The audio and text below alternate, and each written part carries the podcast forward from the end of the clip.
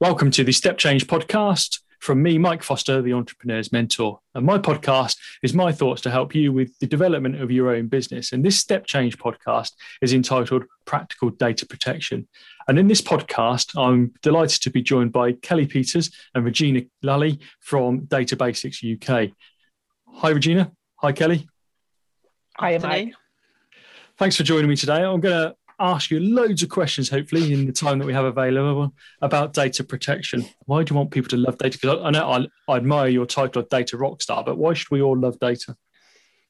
Well, for me, data drives your entire business. It drives your entire life, to be honest, not just your business.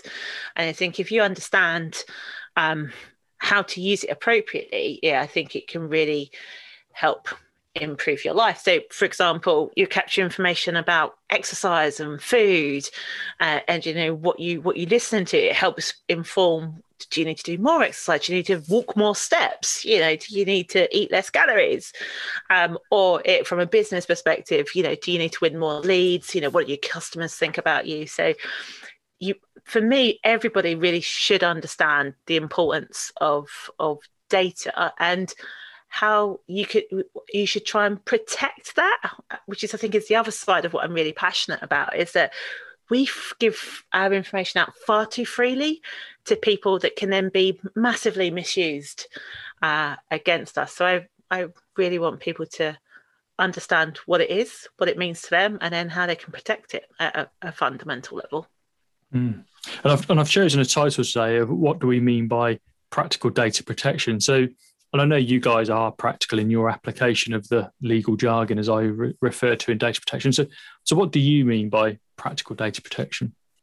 So for us, I think it's really about trying to bust that myth that data protection has to be complicated and it has to take a lot of time and it has to be overly legal. I think obviously data protection has its foundations in law. There's been a data protection law in this country for 40 years. And people perceive it as something new and overly restrictive to their businesses. But actually, those rights for us as individuals have been there for a very long time.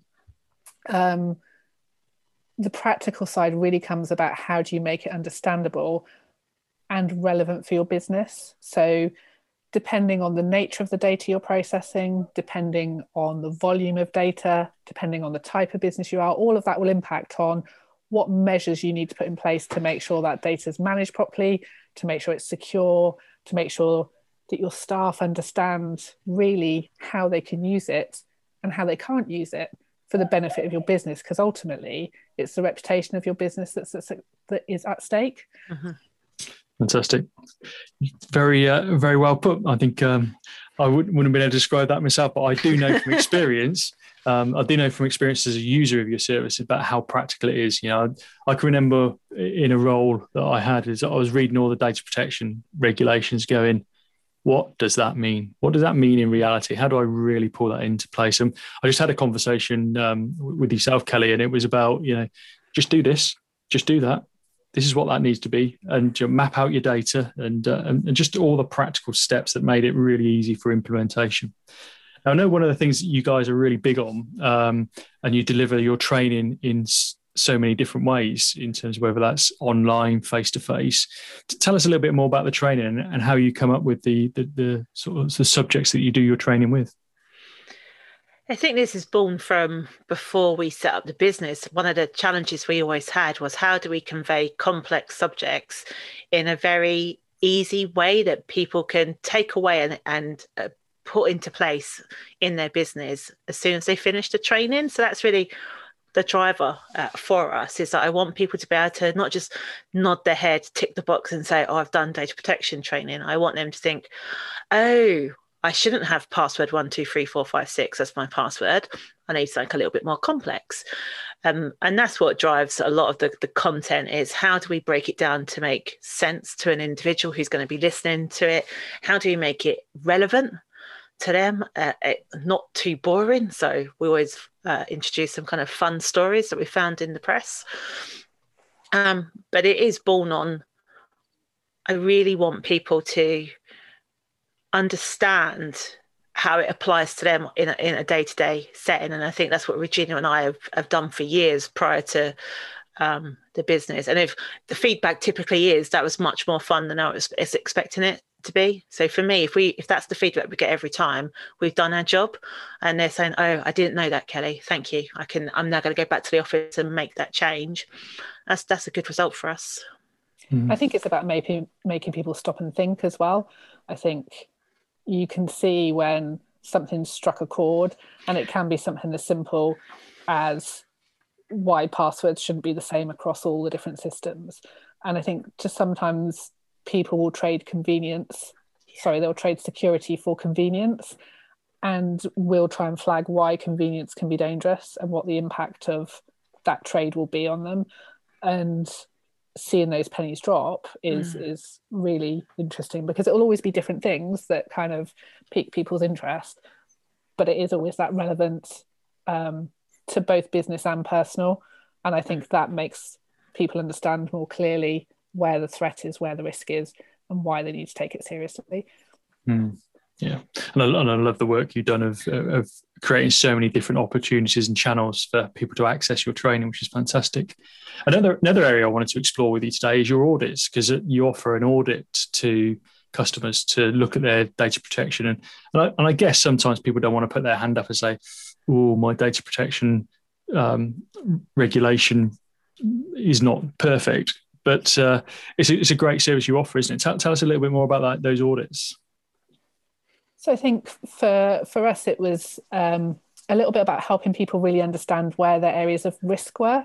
And we started working with people on their audits sort of before GDPR came in. And it's something that we're seeing a resurgence in interest. And I think what we're seeing at the moment is people are reflecting and thinking, actually, in the last year, we've shifted to a much more disparate workforce, because people aren't now all coming into the office, they're working from home, or there's a bit of a mix that's potentially going to start happening. IT have potentially got much less control over that. Things might have changed in terms of data collection as well. And suddenly people realise, I think more now than ever, that actually it's not a static piece. You can't look at it in one day and say, I've ticked the box, I'm now compliant and I'll always be compliant. Things change, systems change, people change, the way that you use that data changes. And that's where that practical approach comes in, that you have to have a plan to monitor that, you have to be able to respond to it. And so having a plan of an annual audit, we'd recommend, but if things are a bit more static in your business, then potentially a minimum every 2 years, to actually really go through and understand what's still good. And it is about saying this is where you're good, where there's an area of risk creeping in, and where maybe something is way more at risk, and is potentially putting the business or the data at risk. And I think you can't deal with those things unless you've got visibility of it. And I think it takes a good, brave organisation to look and say, we need to understand where our risk is and deal with it, rather than stick our head in the sand and pretend it isn't there. And change will always bring about risk.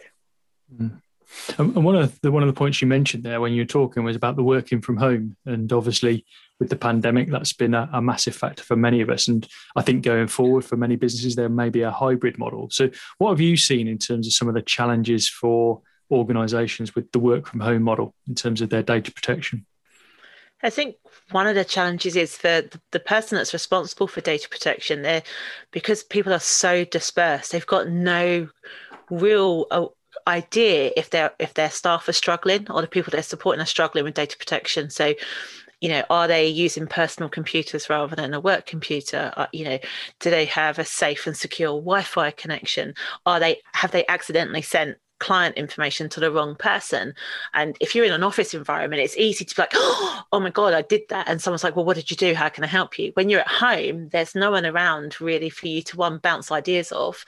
So I think that whoever's responsible for compliance is probably a little bit more a heightened level of stress, because their risk has become further removed from them, and that managing that risk becomes that bigger amount of a challenge. And then I think the bigger risks now is that managing the transition between moving from home to the office and office to home. And I think that's where you could genuinely lose data that's on the move. So from a compliance perspective, I think that's a little bit worrying at the moment. I think that's what was probably keeping some people awake at night. Mm-hmm. Yeah, no, and I won't steal the stories from your own podcast. I'll let people tune into your own podcast to hear some of the stories and the news articles that you share. One of the things I did want to touch upon, and this resonates with me hugely, is a post actually that you shared on your social media, which is about privacy policies and templates. And I know you guys aren't big fans of templates because they're not fit for purpose. And I certainly had that experience when myself and Kelly sat down with my old organisation and I showed a template that we'd used. I got challenged on it and saying, you know, it doesn't cover this, it doesn't cover that. So tell us a bit more about the work you're doing with organisations around privacy policies. Yeah, so I think it will often be one of the things that people will sort of come to us for initially, as I think it's something that's pretty widely recognised that they need to have a privacy policy on their website or available to their clients so they can explain how data is being used. And I understand the temptation to use a template because it feels easy.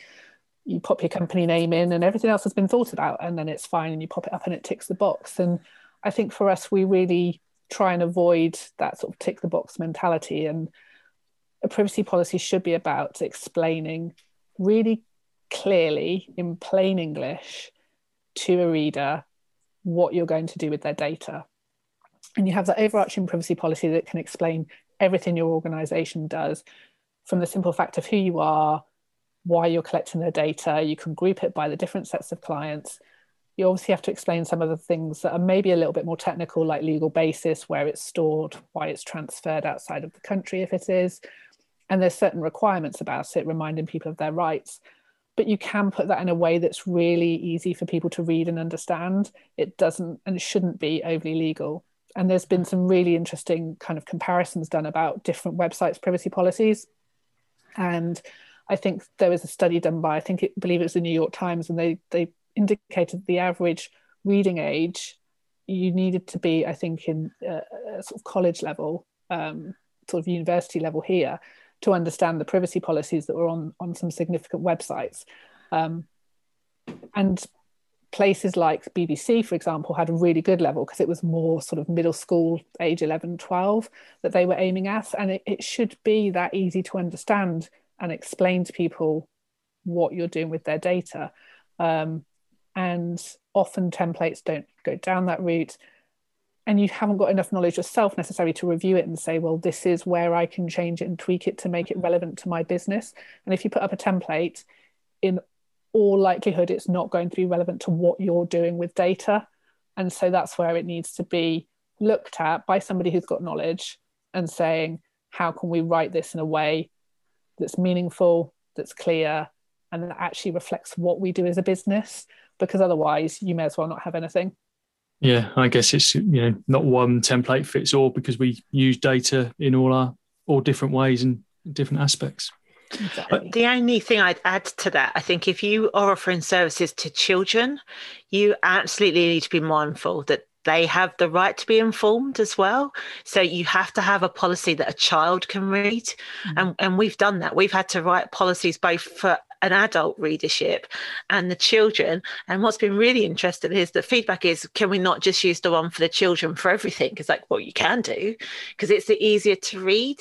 But just be mindful, if you do work with children, that your policy has to be readable by that child. Wow. I think the other thing that people don't always think about is that it should all be in one place, but you can also sprinkle bits of privacy information at the point that you're collecting data. So if you're asking for a particular piece of information, say somebody's putting an inquiry in to speak with you, Mike, and at that point you want to, you know, you're collecting their email address and telephone number and name, and so that you can respond to their inquiry. If you wanted to offer them the opportunity at that point to sign up to your newsletter, you could do, but you can also reassure them to say, by making this inquiry, I'll respond to it. If you'd like to be added to the newsletter, please tick this box. And it's so clear and simple that what will happen by that action. And that's really simple privacy information that often people don't really even realise is privacy information, but it's a really good approach to making it transparent and easy for people to understand why you're asking for their data and what you're going to do with it. Mm-hmm. It's a really interesting tip, actually, because I've been having a number of conversations with people, you know, when they're trying to collect information off lead forms off of their website. Mm-hmm. And people are, you know, they still want the document, but they're perhaps not signing up because they're concerned about what's going to happen with their data, not because they're not interested in the form anymore. You know, it's just a really interesting, really, and as we say, a practical tip as well. So thanks for sharing that. And one of the things I really admire about what you guys have done is that you've productized your business to supplement the services that you offer. And one of your new products is the Toolbox. So tell us a little bit more about the Toolbox. So that was born out of an idea and worries that we were hearing from data protection leads probably about 18 months ago now, that was around a year and a bit after GDPR had been introduced, and people kind of come out of the, we met the deadline, great. And we're then starting to think, hang on a second, you know, I've got this other role, because typically data protection leads will be operations directors, HR directors, finance directors. So they've got a lot going on that they're focused on. And they would be sort of worrying about the fact that actually, what should I be doing on a day-to-day basis? What does a data protection program look like? I'm feeling a little bit lost. And so it would obviously naturally slip down to the bottom of their list, and then, but they're still worried about it. And we really looked to say, well, these are people who need some level of support, but not necessarily a full-on project support or the services that we would typically offer. So it was more around trying to condense our knowledge into, I think we've got 15 handy tools that help with the accountability piece of GDPR. So it's looking at being able to demonstrate what you're doing, the fact that you are complying, the process of thinking through who should be involved in the organization, monitoring breaches, monitoring individual rights, the day-to-day things like looking at conducting data protection impact assessments at the point that you're taking on new software, or thinking about using data in a new way, relying on legitimate interest, that assessment, but not just giving them the tools to do it and complete, but actually then little videos that help guide them through the context of why it's important. And one of my favorite tools is the ways of working. And what we've looked to do there is to find, you know, we've all been through mandatory training. You know, most organisations will have some level of induction. You know, if you've been part of the public sector, you have to do annual mandatory training that will vary in its, you know, relevance and levels of interest. You know? So, and data protection will typically fall under that that remit. And what we wanted to do was to really try and make it part of a more frequent conversation, and that's what the ways of working do. So it's best practice data protection tips that most businesses would be able to apply and share with their staff, either in video format or little postcard formats that are reminders of the best practice ways of storing data, using data, deleting data, so that then they can be put up, routinely shared with staff on a more ongoing basis than just an annual data protection training program, which is important, but that often people feel it's tick box, it's done, as opposed to being part of the way the organisation works. And that's been really popular in people who've taken up the Toolbox. Brilliant. And again, there's a nice little video on your website that gives a bit of an overview and a deep dive into the Toolbox. Kelly, I want to sort of take you back to actually when you came to work with me when I was working for a firm, and you know, how did we make it practical? Because that's the theme of today's podcast.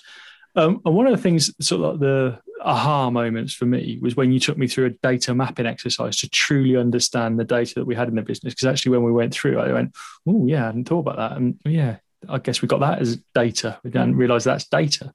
So tell us a little bit more about data mapping and why it's so important. I think if you want to be able to genuinely write a good privacy policy for your website, you need to know what data you actually have in a business. And if you want to be able to then provide a good data protection policy, you need to be able to advise your staff about the different types of data that's being used, where it's being stored, how it's being stored. So to me, mapping your data is the most fundamental task that you have to do as a business, because most businesses think that they have just email addresses or it's just a marketing list. And yet when you prompt them for, well, what about your supplier details? What about any kind of associates that you have? What about your client information and staff? People then have that, oh, and then you dig a little bit deeper and say, well, where is that? And they're like, oh, well, it's just in a filing cabinet, or it's in the cloud, which is a favorite expression. And I'm like, where is that cloud? You know, what's that system? Where's that database? Where in the world is it? People then start to think, oh, okay, so I've got data all over the world. And when you then compare that map to what's on your privacy policy, that's when you really realize that things are out of alignment.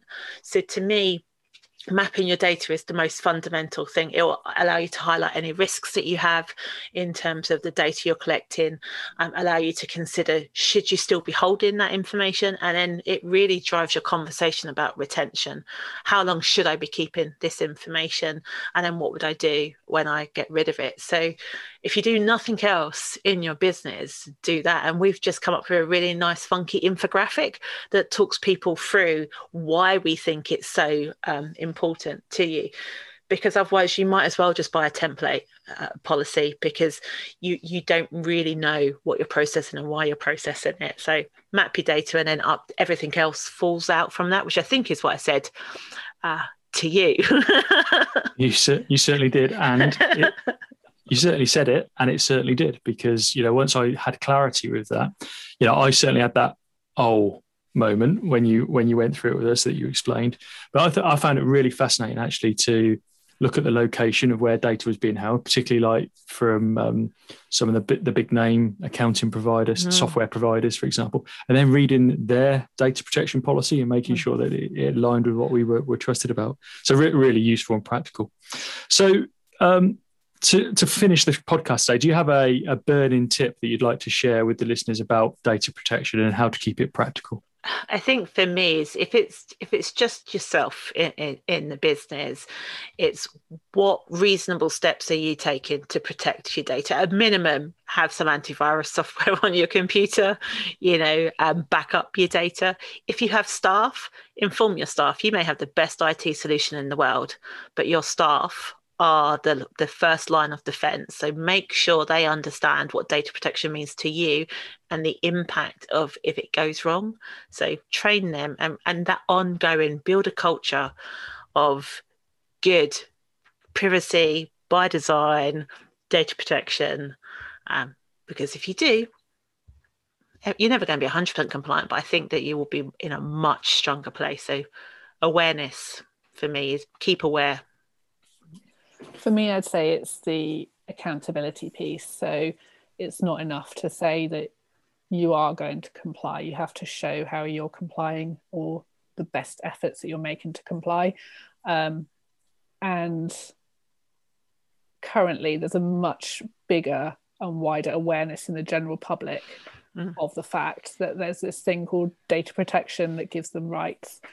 And you need to be in a position that you understand what you're processing, why you're processing it, and how long to keep it for. So that if you're challenged by individuals, whether that's customer, staff, or another stakeholder, that you can confidently look and respond to their request and be confident that you're holding data that you need for the right purposes. And that if they ask you to delete it, you can either refuse or say that you will do, because you know what it is you're doing and why you're doing it. And I think without that clear picture, you could end up in hot water. Nice, lovely. Thank you for those couple of tips. I'll share a couple. One would be that location of data, because now we've gone through Brexit, that may make a bit of a difference, and that could be a whole new podcast. I'm sure we may get onto that another time, but I recommend you talk to the team at Databasics if you're concerned about your data post Brexit. And the second one is just something you shared with me on the training, that if I find a USB stick in my car park, which is a branded USB stick, don't just pick it up and put it in my computer just to find out whose USB stick it is. Big trick of the fraudsters. Fantastic. Can I add one little more? Please do. One little more tip. Please do. Opinions about individuals class as personal data. So if you're using Teams, chat, Slack, anything like that to have WhatsApp, to have informal conversations about others, whether that's client or staff, they could be disclosable in the subject access request. So keep it professional. Great tip to finish. I better come off WhatsApp then. Brilliant. Thank you both for joining me. Thank you for sharing some thoughts and tips around the practical application of data protection. I know that you're the go-to experts, in my opinion, for that. So thanks again for sharing me. So today we had with me today, Kelly Peters, Data Rockstar, and Regina Lally from Databasics. Thank you, ladies. Thank you for listening to my latest Step Change podcast. And a reminder, today we were talking about what do we mean by practical data protection. And it was fantastic to be joined by Regina Lally and Kelly Peters from Databasics UK, who I advocate and support that if you have questions and need support with your data protection, that I encourage you to look them up on their website or on LinkedIn, follow their podcast, engage with them on social media. Like we've covered today, they share very actionable, practical steps. Please do subscribe to my latest podcast. And next time that I launch my next episode, you'll be one of the first to know.